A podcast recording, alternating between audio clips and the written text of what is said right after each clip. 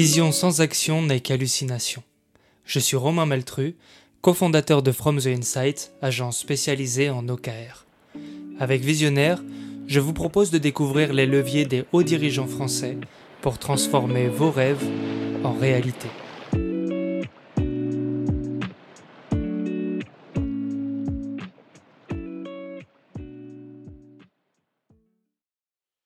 Eh bien, bonjour à toutes et à tous. Je suis avec Dorian Ciavarella, pardon, Dorian Ciaravella.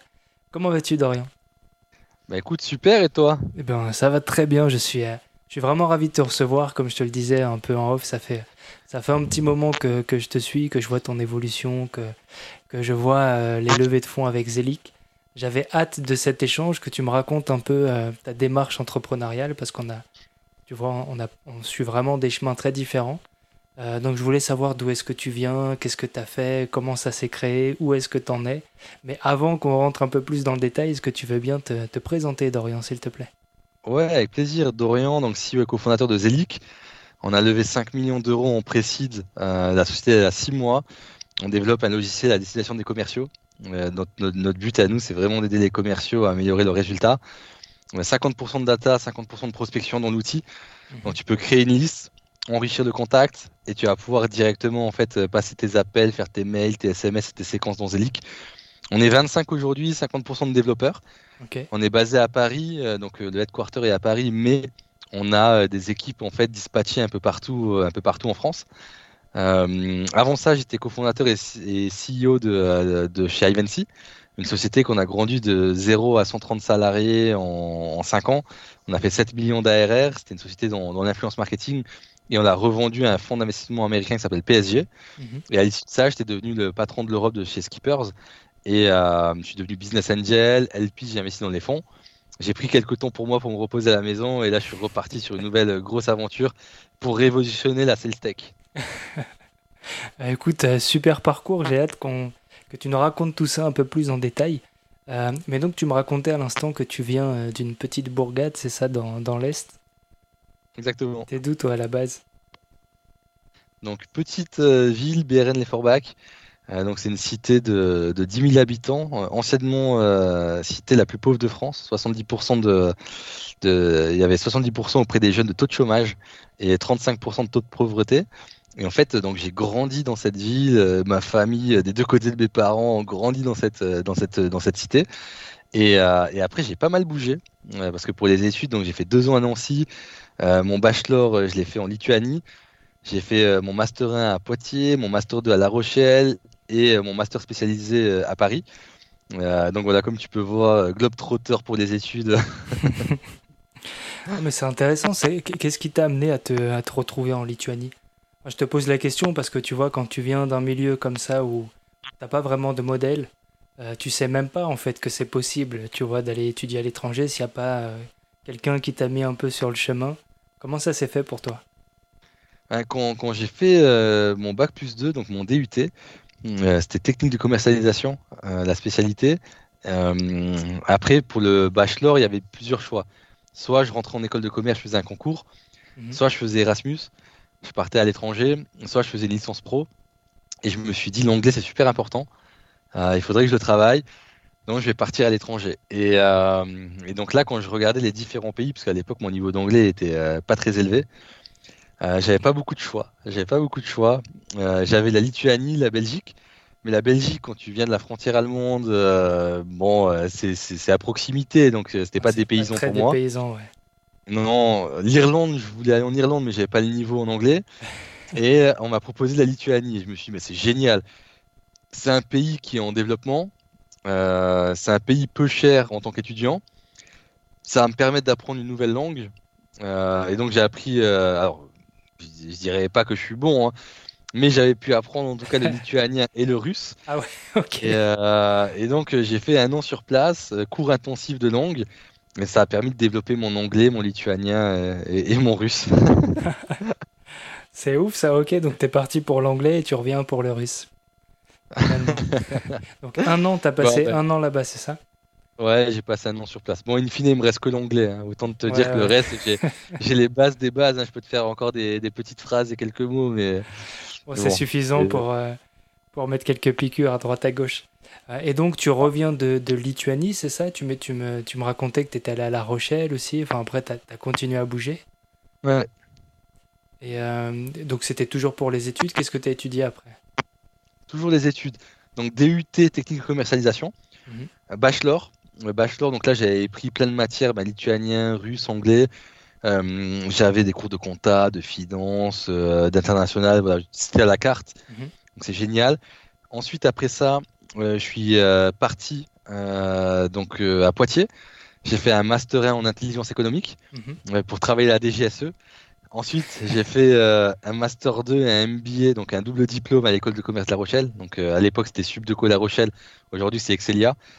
Et après, je suis parti euh, donc en école de commerce à Paris. Donc j'ai fait l'ESCP en master SP entrepreneuriat. Et, et je suis resté à Paris. Ok. Donc, et c'est à l'ESCP que tu t'es initié à l'entrepreneuriat. Mais Beaucoup c'était- plus jeune. Ok. Ah ouais, non, j'ai commencé l'entrepreneuriat, j'avais 20 ans. Euh, j'ai monté plein de petites boîtes pendant mes études qui me permettaient de gagner plusieurs milliers d'euros par mois. Euh, donc j'ai commercialisé des ceintures de pantalon qui restent à 2200 kg. J'ai vendu des bâtons de marche qui se transforment en arc. J'ai vendu des produits dans le survivalisme. Ensuite, j'ai monté une junior entreprise externa- externalisée où j'avais des clients qui étaient dans des pépinières et je vendais des business plans. Euh, et donc tout tournait, mais c'était pas des boîtes pépites. Ça me permettait de, de faire de l'argent, de, de vivre avec ça, Mhm. mais c'était pas des, des, des, des- des- des licornes quoi. Et donc quand je suis arrivé à l'ESCP, j'ai rencontré euh, mon cofondateur Sylvain et euh, on a lancé Ivancy ensemble. Et donc Ivancy est devenu euh, est devenu une belle boîte parce qu'on l'a grossi de 0 à 130 salariés donc en, en 5 ans et qu'on a revendu avec un super bel exit. Mais voilà, j'ai commencé l'entrepreneuriat beaucoup plus jeune. Et à Ivancy, j'avais j'avais 25 ans. Ok. Donc, à 20 ans, tu vends des bâtons de marche qui se transforment en arc.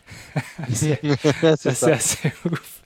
Ok. Et ensuite, vous créez Ivancy. Et d'où d'où vous vient l'idée, en fait, d'Ivancy? Ben, quand je vendais mes ceintures de pantalon et, et mes bâtons, euh, mes bâtons de marche, euh, le, le patron, euh, parce que j'ai commencé en tant que stagiaire dans cette boîte-là et ensuite j'ai créé euh, ma société de distribution. Mhm. Mais le patron, euh, donc Xavier, m'a dit écoute Dorian, euh, moi je te laisse euh, carte blanche, tu es autonome, fais-moi du chiffre. Et donc j'avais contacté la presse, j'ai contacté des, euh, des revendeurs aux États-Unis, en Belgique, en Pologne, en Allemagne. Et en fait, je me suis dit, ok, ben, ils me font du réassort, mais comment faire en sorte qu'ils me commandent plus de produits? Et La seule chose qui peut faire commander plus de produits, c'est qu'il y ait le plus d'achats chez eux, Mhm. donc qu'il y ait une meilleure notoriété pour mes produits, donc de, une meilleure visibilité.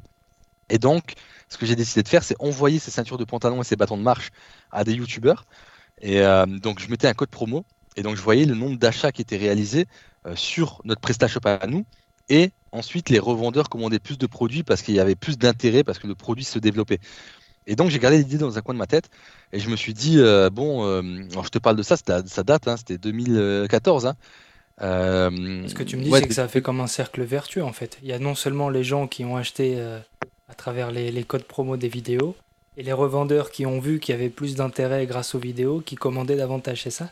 Exactement, Ok. Double effet qui se coule. exactement. Et donc euh, je m'étais dit ben génial, ça cartonne, ça fonctionne super bien. Mais ce qu'il faut, c'est que je monte ça à échelle. Et euh, parce que je le faisais manuellement, je cherchais sur YouTube un par un, outdoor, euh, chasse, pêche. Et je me suis dit, bah, il faut digitaliser ça. Et j'en ai parlé en école de commerce à Sylvain. et on a décidé de lancer le projet tous les deux ensemble. Et après, c'est allé très vite. Parce que Sylvain, il a plus un profil euh, tech, c'est ça ou... Non, pas du tout. On est tous les deux école de commerce. Euh, on n'a pas de pro background tech. On a fait une formation de wagon, mais autant dire qu'on savait pas coder.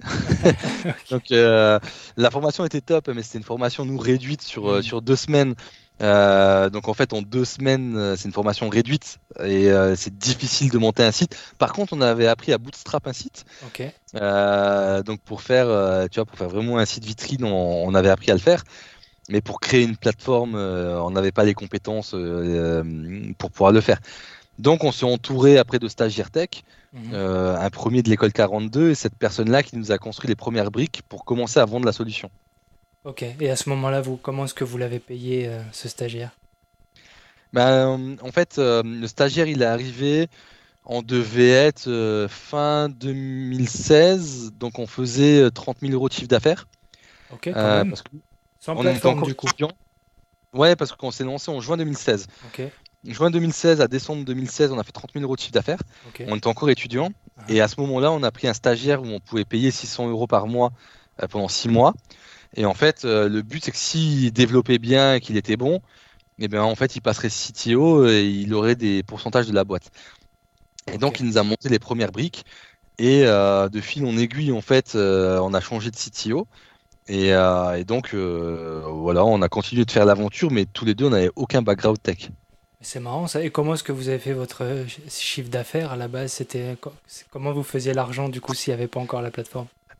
Ben, le, business nous le permettait parce que comme on était sur de l'influence marketing, quand tu as des influenceurs et des marques, tu peux les faire travailler ensemble, mais tu n'as pas besoin de plateforme. Donc en fait, on faisait des campagnes, 15 influenceurs, c'était 500 euros la campagne, mhm. et donc on vendait directement. Donc moi, je faisais du cold calling, j'appelais des gens sur Kickstarter, Kickstarter, euh, et Kickstarter. Je vendais ma solution, ben, mes campagnes, et donc j'ai fait mon chiffre d'affaires. Et en 2017, on a eu notre premier outil qui est sorti en bêta. Et là, on a fait x10 en chiffre d'affaires parce qu'on est passé de 30 000 euros à 340 000 euros. Euh, donc euh, on a fait une croissance voilà, vraiment rapide. Et on avait les premières briques de l'outil qui étaient déjà utilisables. Et qu'est-ce qui explique cette croissance du coup? C'est que au lieu de le faire à la mano, euh, tout se faisait automatiquement, c'est ça? Ben, La gestion est beaucoup plus rapide. Donc la, la, gestion est automatisée. donc c'est beaucoup plus facile pour pour Sylvain et après pour les CSM qu'on avait en interne. Euh, pour moi, pour la vente, c'est aussi beaucoup plus sexy euh, mm. parce qu'ils ont une plateforme à utiliser eux-mêmes. Euh, le marché de l'influence continue de se développer, donc en fait, c'était de plus en plus tendance. Il y avait un concurrent qui avait évangélisé avant nous le marché, donc on arrivait, on n'était pas les premiers, donc on n'avait pas besoin de pitcher mm. parce que c'était l'influence marketing et notre façon de travailler. Et c'est comme ça qu'on a réussi à, à, développer la boîte assez rapidement. Il y a aussi une question finalement d'arriver au bon moment. J'ai pas entendu. Ouais, pardon. Il y a aussi une question en fait d'arriver au bon moment. C'est ça, c'est que vous vous présentez sur un marché qui est, qui est prêt et qui vous attend euh, à bras ouverts quasiment. Oui et non. On était sur un raid océan. C'est-à-dire, euh, on est arrivé sur un marché en 2017, mhm. parce que c'est 2016 où on avait notre solution, où on était les derniers sur le marché. Tout le monde existait déjà avant nous. Il y avait Octolib, Red Celebrities, euh, Lefty, Call Square, euh, euh, Indash. En fait, il y avait énormément de boîtes et nous, on est arrivé euh, comme un cheveu sur la soupe mhm. et on était les derniers sur le marché. Et pourtant, on a été les plus gros à la fin, 5 ans après. Et donc, c'est grâce à l'exécution. Comment t'expliques ça du coup? Pour moi, la chose la plus importante, c'est tes people. En fait, une levée, tout le monde peut la faire. Un prix, tout le monde peut le copier. Une plateforme, on peut la copier. La seule chose qu'on ne peut pas copier, c'est tes hommes, quoi. Au grand H. Hein. donc, je mets hommes et femmes dedans mais c'est ton humain. Et en fait, euh, ton humain, tu peux pas le, copier. Et donc, si tu recrutes les bonnes personnes qui font une bonne exécution, et eh ben, ça t'augmente les chances de succès. Donc, je pense que c'est vraiment l'entourage. Et après, avec Sylvain, on était un bon binôme. Euh, on savait bien travailler ensemble, on était vraiment complémentaires. Et, euh, ça, c'est une des clés de succès aussi. Mmh. justement, je, voulais, je voulais qu'on aborde ce sujet parce que tu, tu, évoques le fait que vous êtes passé de 0 à 130 en 5 ans. Euh, et, j'imagine que ça s'est fait un peu par, par étapes, par palier. Donc il y a peut-être le, bah, le premier salarié, ensuite euh, les dix premiers. Et à chaque fois, il y a aussi une question, tu sais, de, la culture. En fait, comment est-ce que tu maintiens la culture d'entreprise quand ça grandit? Est-ce que tu peux nous raconter un peu comment ça s'est fait, cette montée en, en recrutement Est-ce que ça s'est fait d'un coup? Est-ce que ça s'est fait crescendo? Et comment vous avez maintenu tout le monde on board? Ouais, c'était pas facile. Tu as des étapes. 0 à 25, 25 à 50, 50 à 100, 100 et plus. Mhm. Donc tu as différentes étapes. En fonction de chaque étape, en fait, tu vas avoir euh, des managers à mettre. Donc tu as du middle management. Ensuite, tu as tes, euh, tes heads et après tu as tes C-level. Donc euh, team leads, head of, C-level. Mhm. ou VP, si ta boîte elle grossit encore, tu peux avoir avant tes C-level un, un, rang VP. comment on a créé la culture? Écoute, au début, on n'avait pas de culture. au début, moi, ce que je disais, c'est les on vend. On vend, on fait du chiffre. Euh, il faut que la boîte elle grossisse. Euh, oui, la culture, les valeurs, euh, pourquoi pas, mais il faut signer. Et en fait, comme on a recruté, c'était des commerciaux, c'est ça?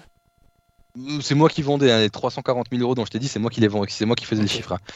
Hein. les commerciaux sont arrivés l'année d'après, sont arrivés en 2018. D'accord. Mais pas de valeur, pas de culture, pas de vision. Hmm.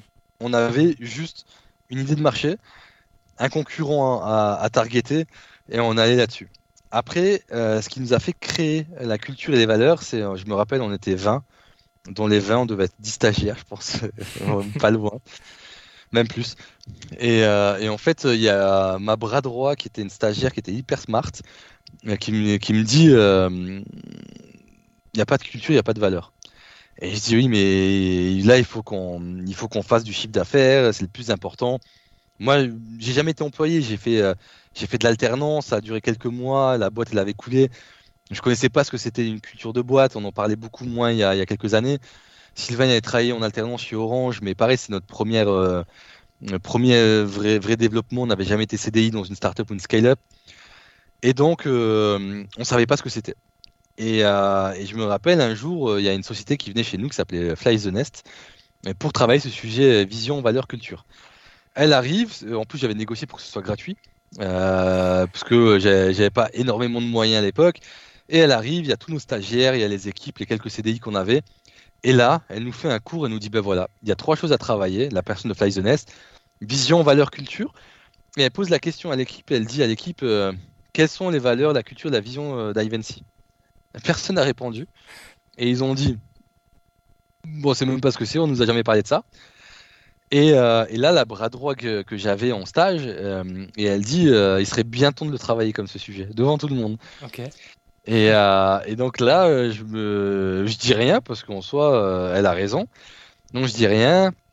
Tout le monde est intéressé, tout le monde donne en fait leur vision de, de, de qui n'était pas la vision qu'on avait nous en tant que cofondateurs.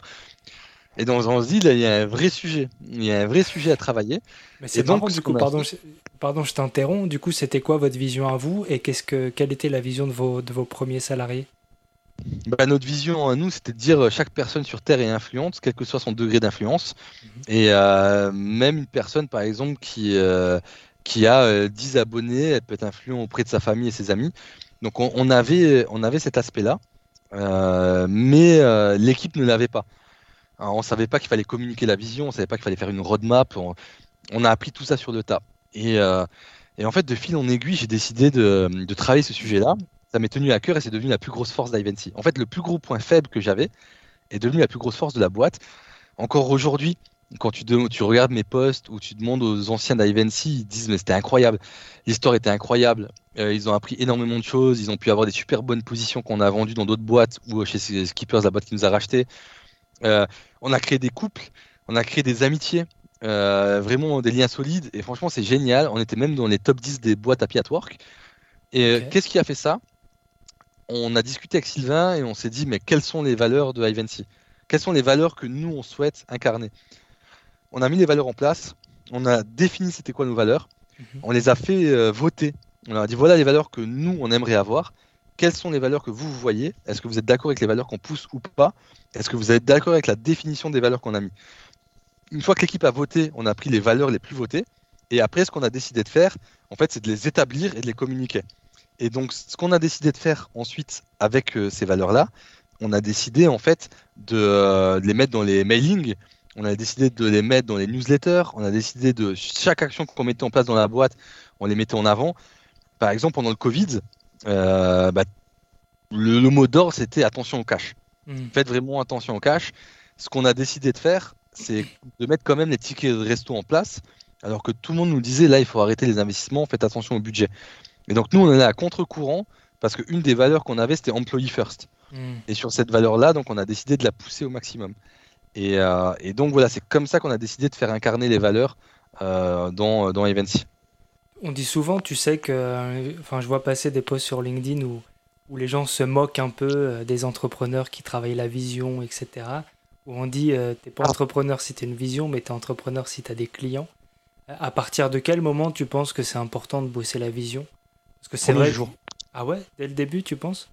Dès le début, tu mets les valeurs, la culture et la vision. Parce qu'en fait, les 30 premières personnes qui arrivent dans ta boîte, ça va être ton noyau solide. Hmm. Tout le reste va se greffer à ton noyau. Hmm si t'as pas le bon noyau, ou si les gens n'ont pas compris ce que tu fais dans la boîte, vers quoi tu te diriges, bah, toutes les personnes qui vont arriver après, ça va être catastrophique. Mm. Le premier jour où tu crées ta boîte, tu mets ça en place. Quel que soit le nombre d'employés que tu vas avoir, hein, que tu en aies 10, 20, 50, 200, 10 000, en fait, il faut que tu aies ce noyau solide-là qui comprenne en fait vers quoi on se dirige. Mm.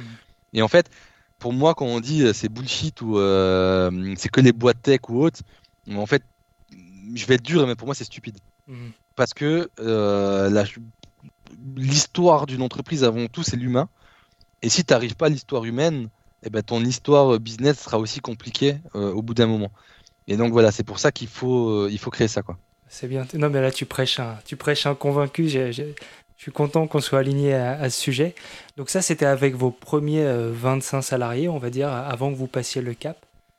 et après, comment est-ce que vous avez fait pour que tout le monde s'approprie ces valeurs? Est-ce que c'était dès le recrutement que vous vous assuriez qu'il y avait déjà un fit Ou est-ce que, euh, tu sais, tu as réussi à les faire rentrer un peu au chausse-pied dans, l'organisation? Il y a deux choses. Premièrement, dans l'étape de recrutement, tu vas hum, parler de tes valeurs et tu vas leur dire, est-ce que tu vas leur poser la question, est-ce que c'est euh, en raccord avec euh, tes valeurs à toi ou pas? Mhm. Il faut insister dessus. Moi, à chaque entretien, j'insiste sur les valeurs. Si tu ne fites pas avec mes valeurs, ne viens pas.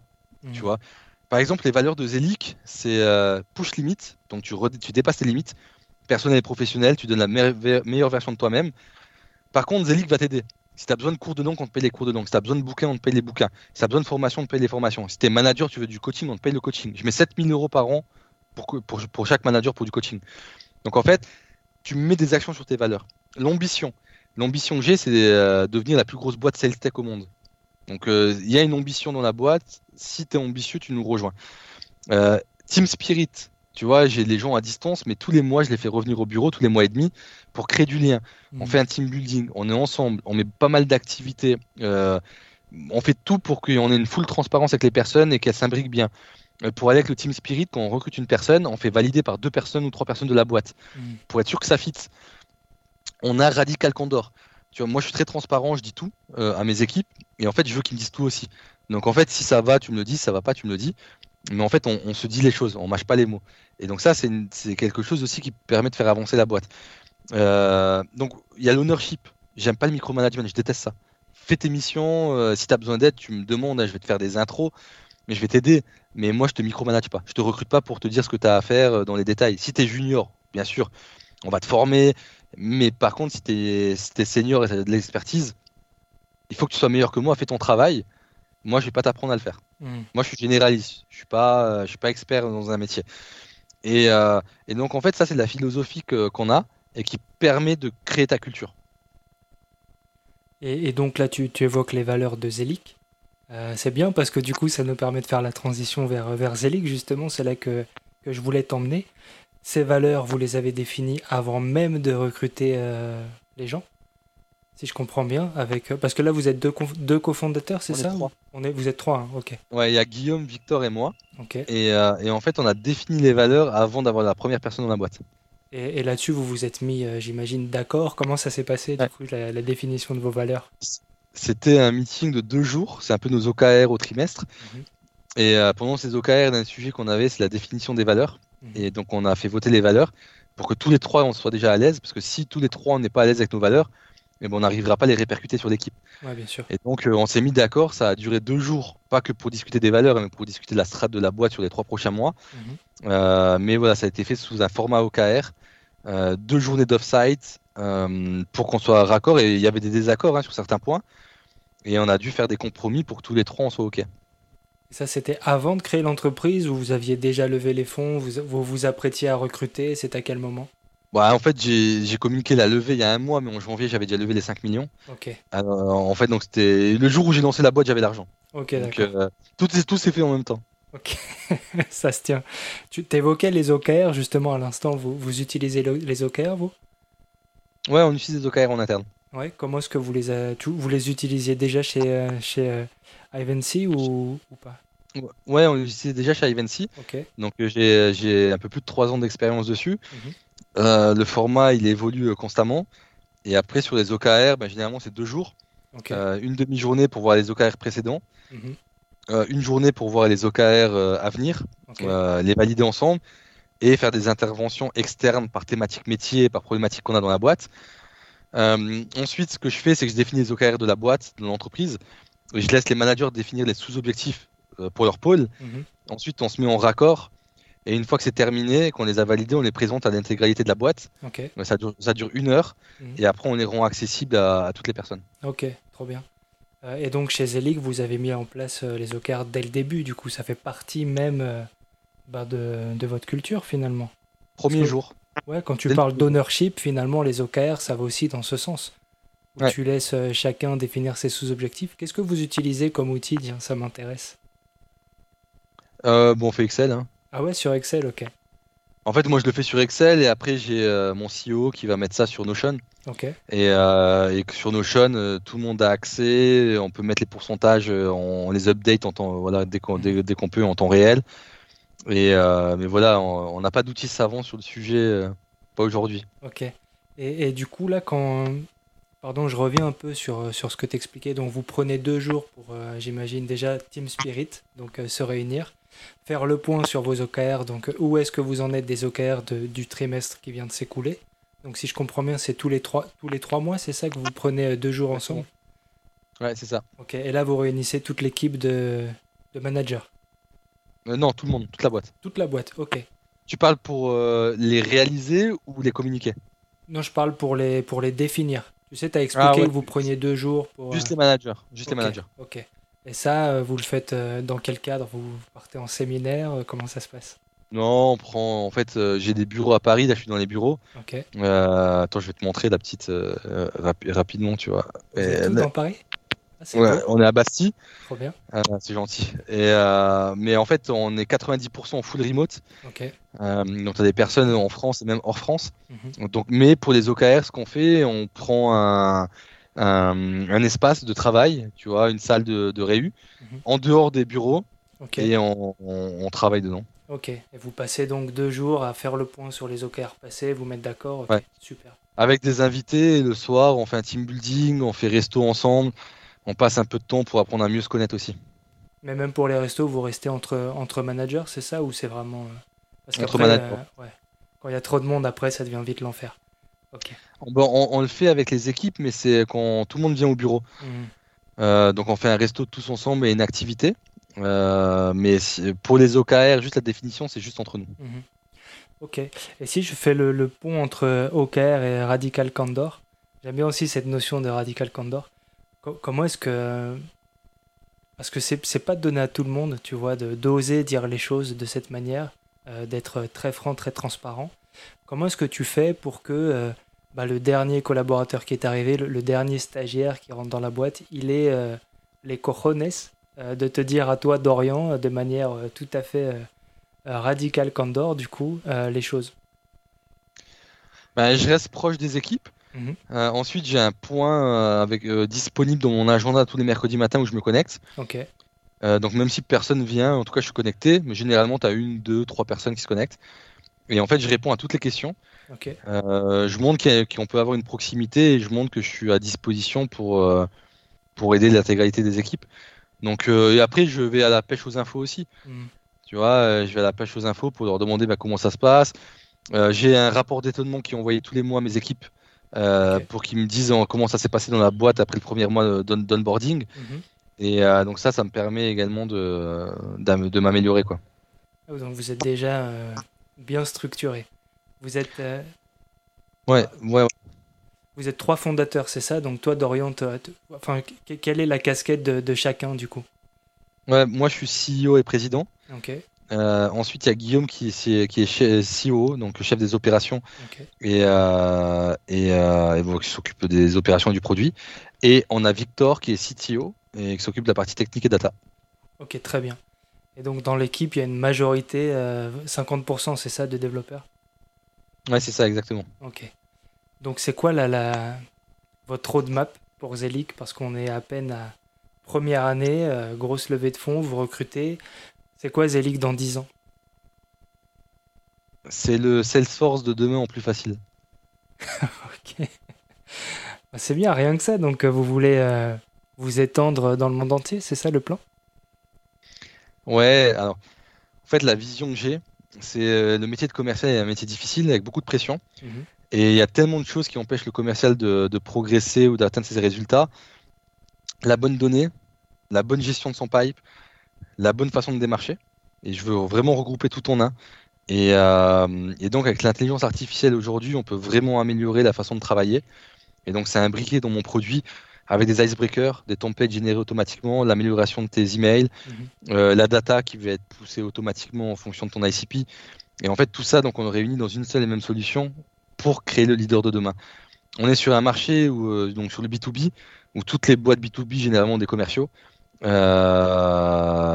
généralement, je dis généralement parce qu'il y a du produit led grosse ou il n'y en a pas, mais on a un marché qui est très profond, mhm. qui répond aux, besoins des commerciaux dans tous les pays au monde, et avec un boulevard. Et donc, j'ai décidé d'aller challenger un peu des gros acteurs. Mhm. Et dans les gros acteurs, il y a Loft et Outreach et Apollo.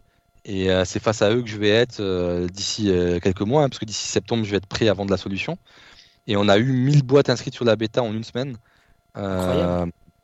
et là, on a accepté 30. donc, on a fait une présélection de 30 boîtes qu'on met dessus mhm. pour récolter les feedbacks et améliorer le produit.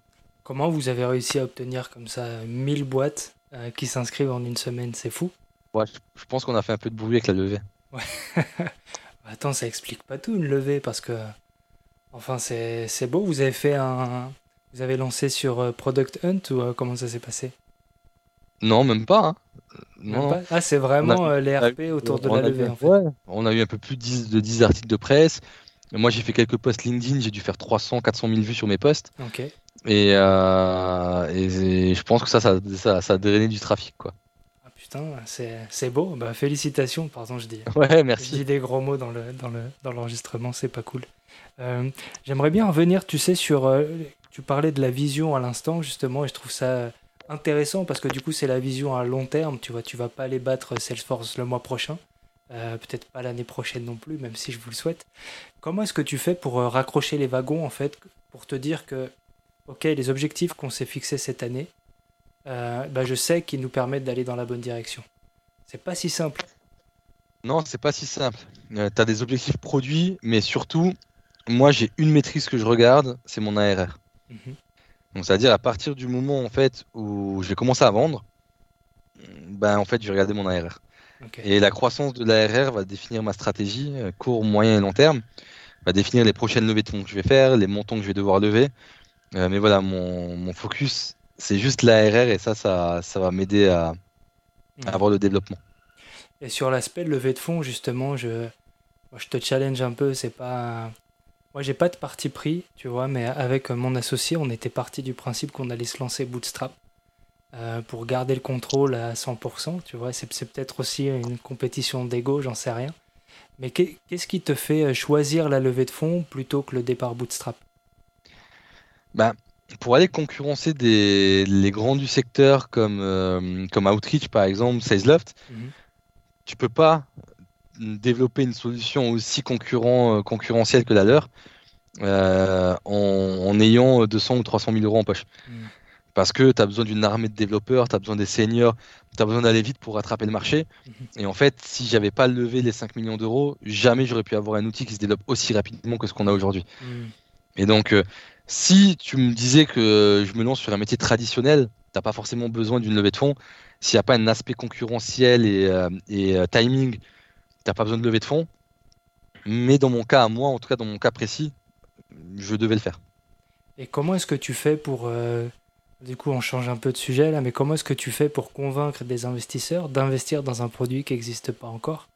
Tu vois, il n'y a pas encore de traction et en fait, il n'y a, y a pas grand-chose. Moi, c'est plus euh, mon background qui a aidé. Hmm. Ouais, j'imagine que ça aide pas mal. ouais, c'est c'est plus facile. Hein. Là, ça s'est fait en deux semaines. On a levé 5 millions en deux semaines. Mm. Si je te parle de, de Ivancy, euh, franchement, les levées de fonds, on mettait 6 à 9 mois. Et on, ramait, on ramait, on ramait, alors qu'on avait une traction euh, incroyable. Mais c'était pas, c'était pas la même facilité euh, qu'aujourd'hui. Hein. Mm. Ouais, j'imagine. En tout cas, Dorian, c'est un, un, super projet que vous avez. Est-ce que tu aurais une dernière recommandation à faire à voilà, un entrepreneur comme moi qui, qui cherche à à faire croître son business? Ouais, j'ai deux recos. La première des recos, c'est entoure-toi bien avec tes cofondateurs et tes associés. Mhm. Euh, et la deuxième des recos que, que je vais avoir, n'hésite pas à prendre des verres, des cafés ou autres avec des experts qui peuvent t'aider à t'améliorer euh, grâce à un meeting d'une heure.